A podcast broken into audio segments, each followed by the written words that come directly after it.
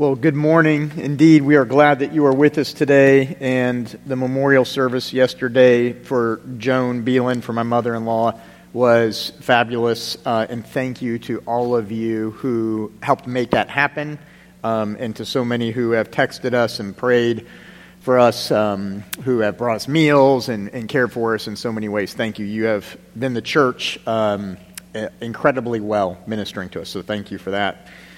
Um, we are in a series um, called Ordering Your Life. And in this series, I want to kind of set where we are, or where we've been, where we are, and where we're going. Okay? And so, um, in Ordering Your Life, we have so far, in a big picture, preached about marriage and parenting. Um, uh, Brian preached about spiritual gifts and discovering that. And how do I, how do I, how has God made me and used me and the Spirit equipped me to do things?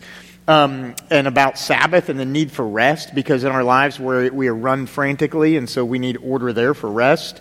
Um, we're zooming in a little bit last week, today, and then next week, talking about the role of women in ministry in the church. And we're doing that because lots of people have asked me questions about that recently. And then after that, we're going to zoom back out um, in terms of a broader view of, of life in Scripture and move into wisdom for ordering your life from the book of Proverbs. Um, so, in a moment, we're going to read um, 1 Corinthians 14. There, it's, a, it's one of the controversial passages in the Bible, as was last week's 1 Corinthians 11. Uh, and so I'm, I'm tackling hard things um, because we don't we try not to just pick and choose things we like or want to do, but but address each of them. And because it's a hard one and because this topic is especially important, we're going to have a Q&A today after the service. So we don't have any Sunday school, excuse me, we don't have any Sunday school anymore, right? We just have fellowship time with coffee for the summer, okay? But today, get your coffee, come back in here if you want, and we'll have a Q&A in here. You guys can ask all kinds of questions, and we'll have a good discussion um, about this. So, um, chapter 11 introduced the subject of congregational worship in 1 Corinthians, as Paul did. In chapter 12, he talked about using your spiritual gifts then in the church. In chapter 13, he said you got to do that with love, because if there's no love, you're like a clanging gong or a resounding cymbal. And in chapter 14, he comes to talk about using these gifts in good order so that it builds up and encourages those gathered. Now, that's important because that is mentioned specifically, this building up in verse 3, 4, 5, 12, and 17, and again in what we're about to read. So, follow along, if you would, with me as we read 1 Corinthians 14, verses 26 to 40. This is the Word of God. What then shall we say, brothers and sisters? When you come together, each of you has a hymn or a word of instruction, a revelation, a tongue, or an interpretation. Everything must be done so that the church may be built up. If anyone speaks in a tongue, two or at most three should speak, one at a time, and someone must interpret. If there's no interpreter, the speaker should keep quiet in the church and speak to himself and to God. Two or three prophets should speak, and the others should weigh carefully what is said and if a revelation comes to someone who is sitting down, the first speaker, speaker should stop. For you can all prophesy in turn, so that everyone may be instructed and encouraged. The spirits of the prophets are subject to the control of prophets. For God is not a God of disorder, but of peace.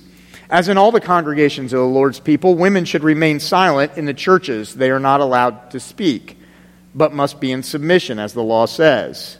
If they want to inquire about something, they should ask their own husbands at home, for it is disgraceful for a woman to speak in the church. Or did the word of God originate with you? Or are you only you the only people it has reached?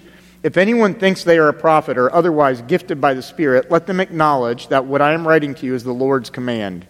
But if anyone ignores this, they will themselves be ignored. Therefore, my brothers and sisters, be eager to prophesy and do not forbid speaking in tongues, but everything should be done in a fitting and orderly way. Spirit of the living God, I pray that you will bless the reading of your holy word, which is without error and authoritative in our lives. And I pray that you will give me the ability to communicate well today. Give each of us ears to hear and hearts to receive. We ask in Jesus' name. Amen.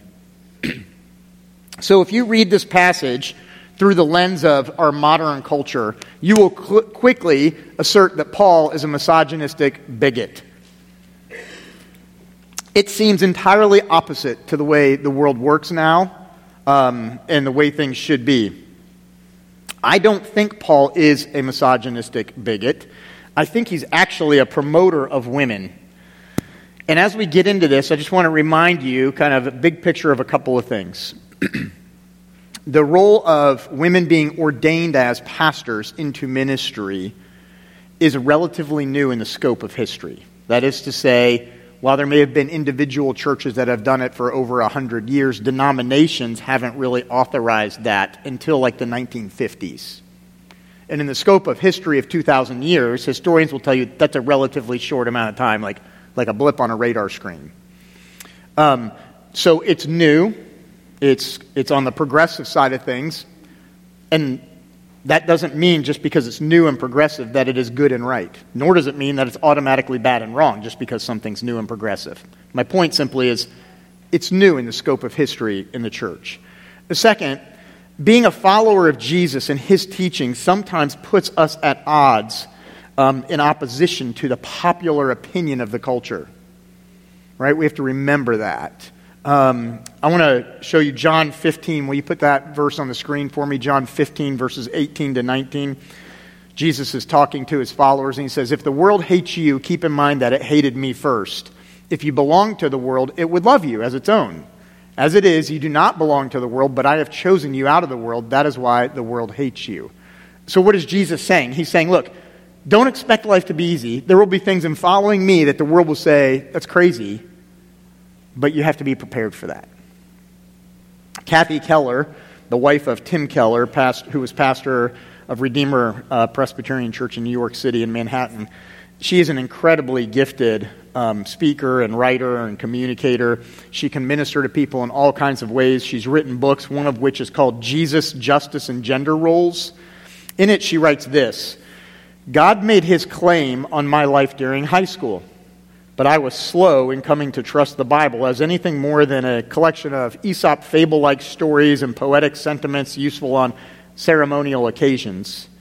My perspective on Scripture did not detract from my intention to enter the ordained ministry in the United Presbyterian Church. I knew God was real. I had encountered him in every way possible except through Scripture. I had no notion that I was missing something until college. Jesus trusted the interpretation of the Old Testament and promised the inspiration of the New Testament. He quoted Scripture at every point of his life. If I trusted Jesus, she writes, to be who he said he was, why wouldn't I also trust his view of the authority and inerrancy of Scripture?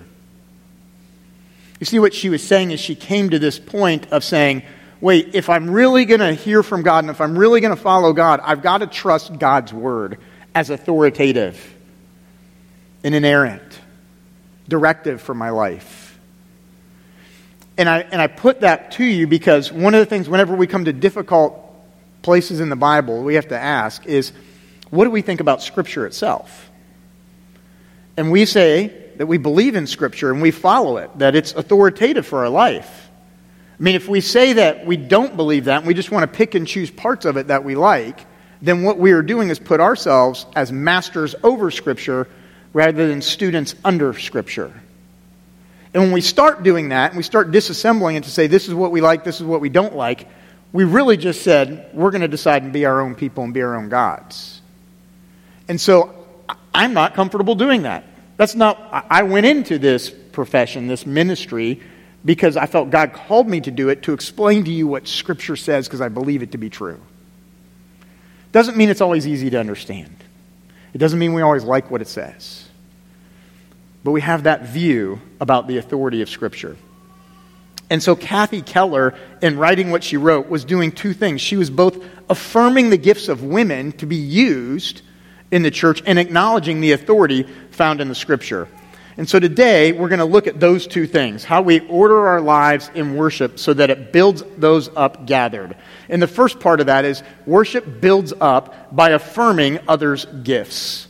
We saw this in verse 26 right away. Let's put that verse back on the screen, please. Verse 26 talks about this when Paul says, What shall we say then, brothers and sisters? He's talking to the whole church gathered. When you come together, each of you has a hymn, a word of instruction, a revelation, a tongue, or interpretation. Each of you, right? He's ex- expecting that worship is participatory, that the people are involved in it, men and women sharing. Um, and in verse 31, if you'd put that one on the screen, for you can all prophesy one by one, so that all may learn and all be encouraged. You see what he's saying? He's saying that um, affirming the gifts of men and women, that all can prophesy, all can learn, and all can be encouraged. He's saying some pretty bold things there because in the culture of the day, some people looked at women as inferior and they shouldn't even be educated or learn, right? And that's changed in the world, and that's a good thing. And Paul's actually saying it should change. They should learn, they should be a part of what's going on, and they should all be encouraged. So the spiritual gifts of men and, men and women are for the benefit of others.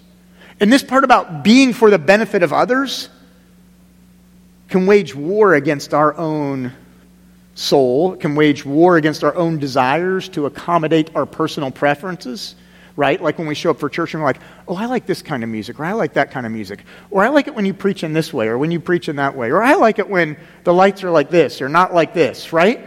We have all the likes that we want. But if it's to build others up and encourage others, that wages war against our own personal preferences and says to us, part of worship gathered is so that everybody is encouraged in it.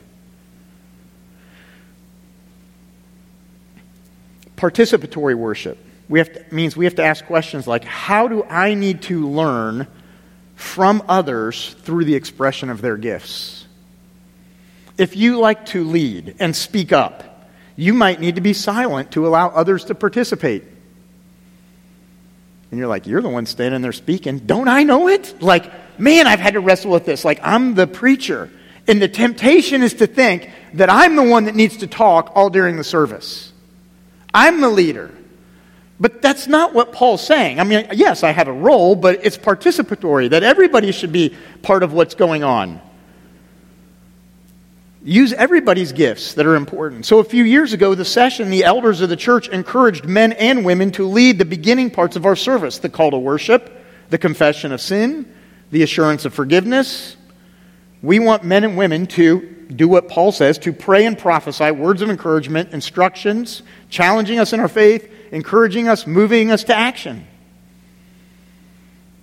Right? And so that part of that was okay, I'm the preacher, but I don't do everything. We use the gifts of our people to lead in various ways. And we'll talk more about that in a minute. I, I want you to see, and what I'm, what I'm trying to assert is that Paul is actually affirming women.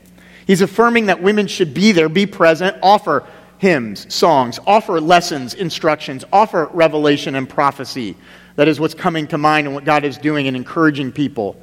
And he also says to be under authority. It's helpful, probably, if we understand a little bit about how synagogues, Jewish worship, happened and worked in the New Testament era in that time period. Synagogues um, would meet and read from a scroll. They would take a scroll, probably a portion of one of the prophets or the law, of the Old Testament, and they would open it and they would read it. Um, people would share words of instruction and encouragement. And then at the end of that time, that prophecy, those, those, those sharings, were weighed by the elders of the synagogue. On occasion, they might have a visiting rabbi or a family from out of town. Often they didn't have paid clergy, so to speak. And so they would have traveling teachers and rabbis. This is what Jesus did with his disciples traveling around. You may remember in Luke 4, Jesus goes into a synagogue in his hometown of Nazareth, opens the scroll, and says, Amen. This is what I'm saying to you, reads it. And they're like, How does he think he has authority to do this? Because, right, the, the way it worked was the elders of the synagogue judged if Jesus' words were true, but Jesus declared his own words true. And they were shocked by that.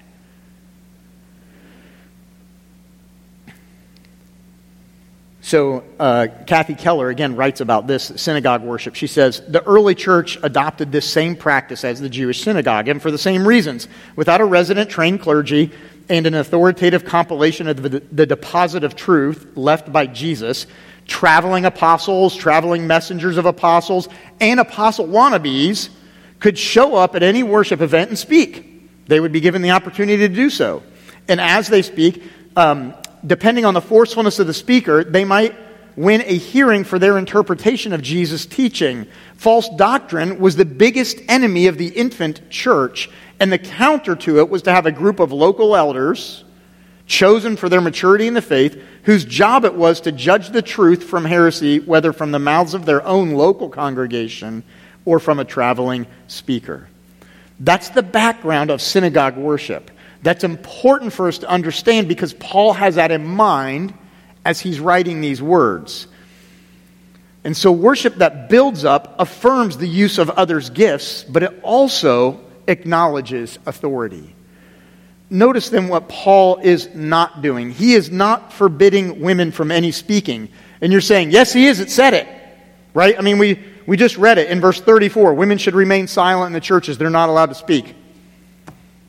And I'm saying, no, that's not what he's saying. And you're saying, who are you to say that? One of the things we have to do with Scripture, if we believe, if we don't just want to pick and choose, if we're going to say we trust it and we believe that it's God's Word to lead and guide us, is we have to interpret Scripture well.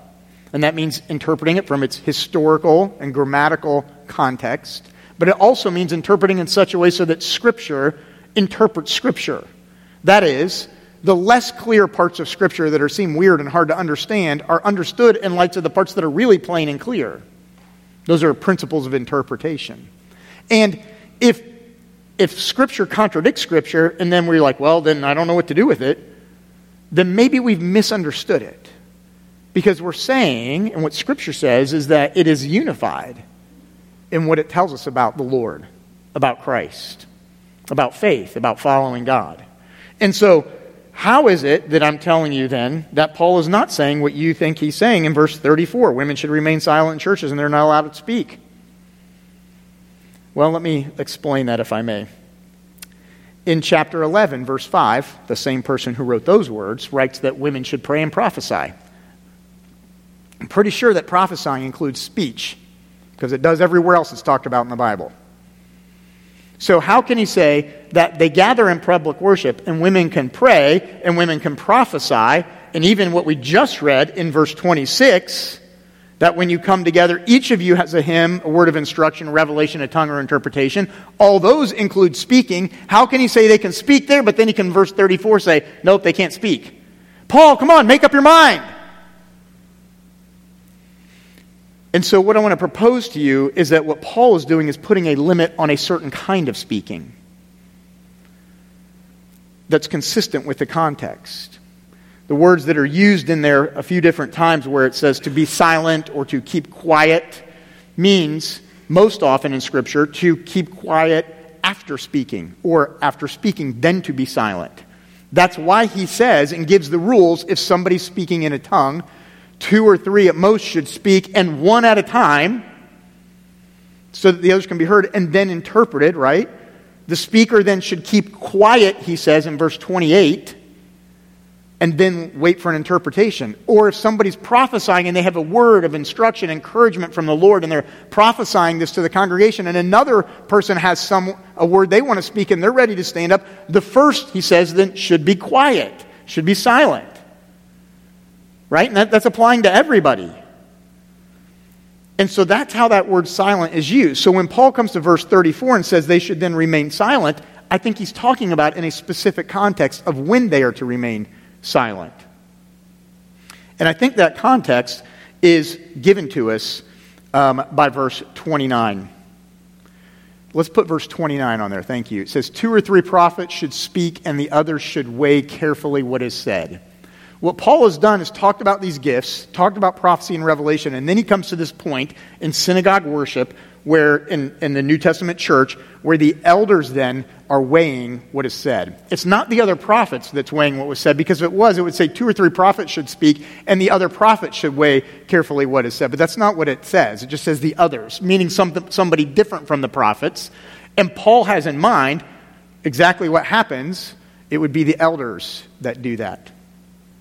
And so the elders would weigh what is being said. And what Paul is saying then is during that time when the elders are weighing and judging the prophecy, as is it true or not according to the apostles' teaching and what Jesus said, is when the women should be silent and not speak. It's the elders' role to weigh that and judge that at that point in time. And that's what I think he's saying. At that point, the women don't speak. You may or may not like that, but I think it does explain and make the text consistent and coherent so that Paul makes sense in what he's saying.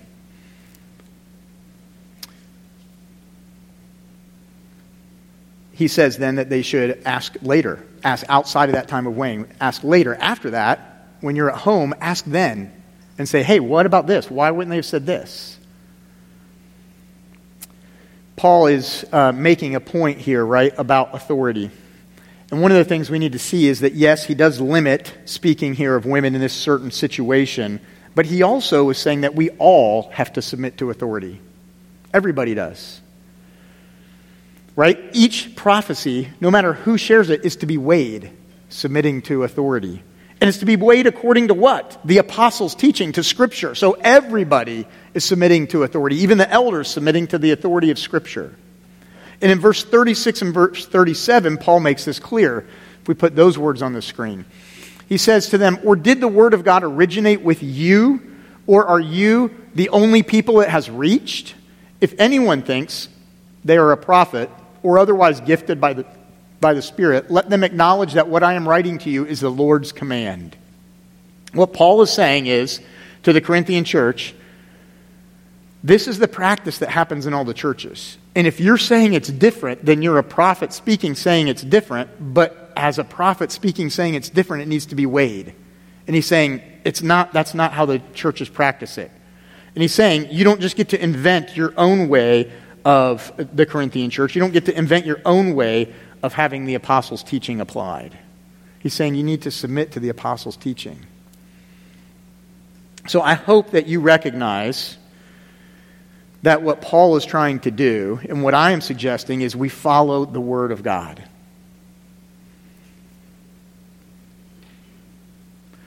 That is a hard thing to do. Whether you are more traditional or more progressive theologically, you can still have the same root problem. And that root problem is you want autonomy. But God says you need to submit to my authority right? As freedom loving Americans, we want to be independent, free, and autonomous. Don't tell me what to do. That's how I want to live. And God says, You are under my authority, whether you like it or not. Like, ah. And that cuts against us, right? Because we want to sit in authority over the Scripture. We want to approve of what, we want it to approve of what we already believe. Keep us comfortable. Don't challenge us. Don't tell us something that's different than what we think is good. Just let me go about gossiping or lying or having sexual freedom or to have whatever view of men and women that I want to have or, or to say it's old fashioned. Like, you, no scripture, no Bible, don't challenge me. Let me shape it so that it fits what I like. That's a dangerous thing to do.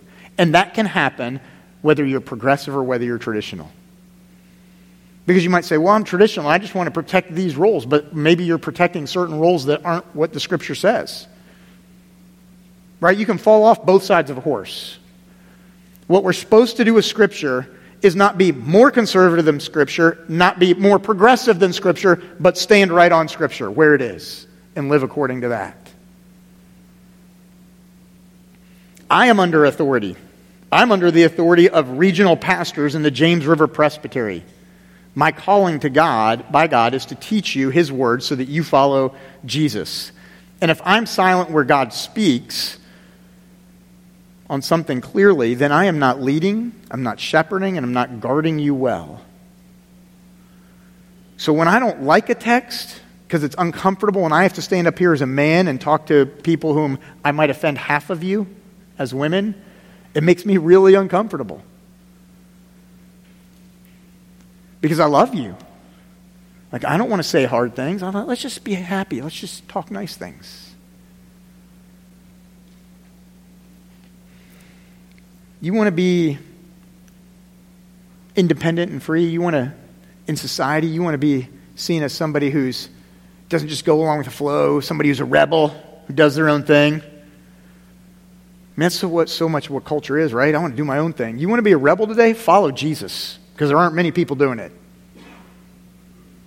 That's how you can be a rebel.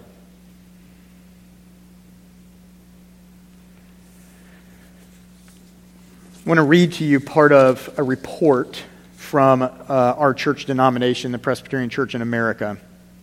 Um, they produced a lengthy report. Um, it's in here. It's one of these fat documents. It's like, I don't know, 60 some pages front and back, I think. Um, and um, it's about the role of women in ministry um, and in ministry in terms of in the church and using their gifts and how they should be used and encouraged and affirmed. And related to the question of why should women be encouraged in Scripture to prophesy, but not encouraged to judge prophecy, not to weigh that prophecy? What would be a response to that? So listen to these words. The report says apostles and elders not prophets, are the primary authorities in the New Testament. Right? If you think of the Old Testament, you think, oh, there's this whole section of prophets, and they speak and speak God's word to the people. But in the New Testament, it's apostles and elders, not prophets, that are the primary authorities. For example, in Acts 15, the apostles and the elders gather in Jerusalem to determine the proper response to a theological crisis.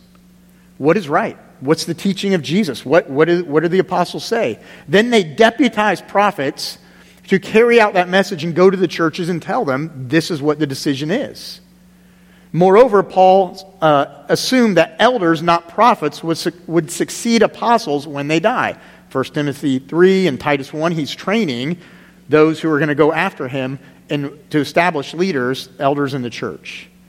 Therefore, prophets do not bear primary authority in the church. Everyone should be discerning, it says. But elders are especially responsible to guide the church to true doctrine, Acts 15 and Acts 20. Among elders, some especially labor in preaching and teaching, 1 Timothy 5:17, where Paul writes to Timothy on that. Whether they label them pastors, teachers, preachers, ministers, or even priests, churches know that God calls some men to proclaim and guard the truth. Paul wanted every church to have men who labor in the word, teach and discern. He appointed such men, elders in every church, Acts 14:23, and told church planters to do the same, Titus 1:5. It is fitting then for women to prophesy, but neither to preach nor to test prophecy. So that's what the report of the denomination is saying, especially related to this passage here. I want to remind you of something that, that, we, that I said last week, and that is this that equality does not blur all distinction. Father and Son, Spirit, the Trinity, God, three in one, Father, Son, and Spirit, right? The Father and the Son are same in substance, equal in power and glory, yet they are distinct in functional subordination. It was Jesus who in the garden prayed, Yet not my will, but your will be done, Father, and submitted his back to the whip and to the cross. It was not the Father who did that. This completely reframes the way we think then of authority and roles. Authority is not extra privilege, it's extra responsibility. Scripture instructs that male elders are responsible for the preaching ministry and the judging uh, and weighing of prophecy, of life, right? They would exercise discipline. So only elders, primarily at this church, it would be me and Brian, are pastors, teaching elders, we're called, um, uh, preach. And an occasional guest pastor or traveling missionary might preach, or a pastoral intern such as Heath or Jake they preach because they're in seminary doing a required internship to become an ordained pastor, part of which requires some preaching. So Jake does that under the authority of the elders, being trained by me. We talk about it. Um, we've read books on it, helped instruct him in it, and then he gets to be evaluated by me or the elders. I, my preaching is evaluated by the elders. If I say something, they're like, hey, why are you saying that? Then they challenge me on it. But everyone is encouraged to use their gifts men and women, adults and children. Unordained men and women lead us in worship, which is the context of 1 Corinthians 14. We have different worship leaders. Some are men, some are women. They choose songs, they choose words for our confession to lead you to confess your sins to the Lord. They choose words in Scripture um, to read as the assurance of forgiveness. They do announcements. They lead children. They pray here. They can be ushers, collect the offering, share gospel stories about what God is doing, instruct us, encourage us, challenge us to walk in the faith. Outside of gathered public worship on Sunday mornings like this, outside of that, women are encouraged to teach adult Sunday school classes, to lead community groups, lead divorce care, to serve on and even chair committees of the church. We have women that serve on our worship committee, missions committee, finance committee, personnel committee, and church plan initiatives team. Women are paid staff in the church. Women are appointed as assistants to the deacons in the church, and that's role of service. The committee report that I read to you from our denomination, that committee included three women on it. And then that report was written. Here's the recommendation and given to the elders to weigh as good or not. And the elders weighed it and approved the report as it's a good report. This is what our churches should do in practice. Wellspring, though it is a separate business organization from our church, most of the counselors in it uh, go to our church, is, a, is run by women. The director is a woman. And what they do in counseling, what many people do in counseling, is ministry, like offering help to people, instructing, encouraging, praying with them, challenging them in Scripture, seeing that as comforting to them.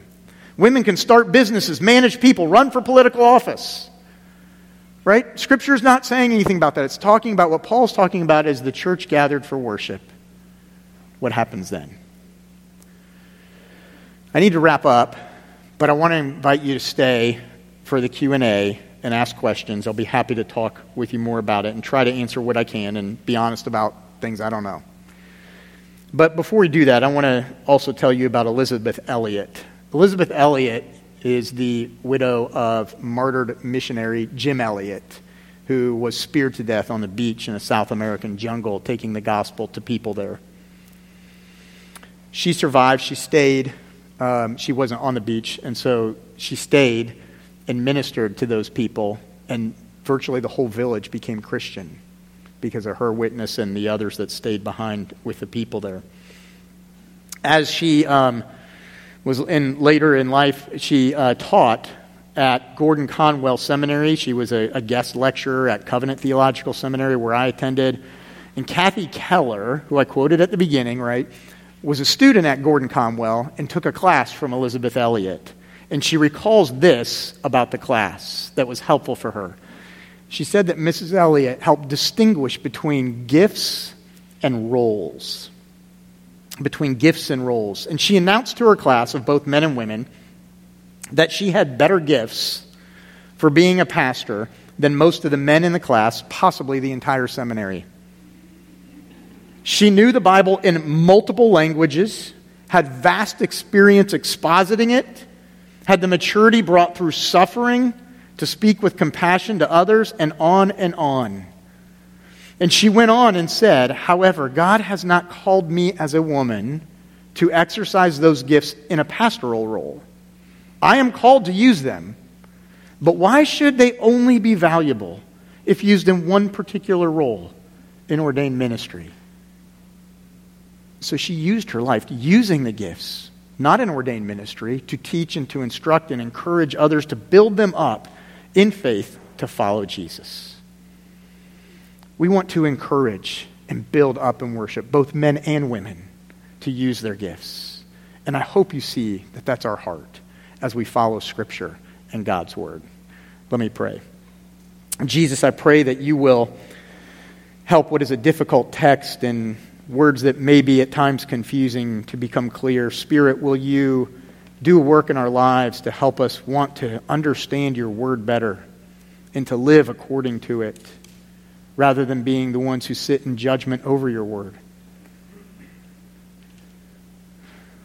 Lord, I pray that you will help people to remember what I spoke that is true, and if I spoke anything that is untrue, may they forget it. Lord, as the call and task you've given me as a preacher of the gospel, you tell me in James that I will be judged for that. So I pray that I've been good and faithful with your word. In Jesus' name I pray. Amen.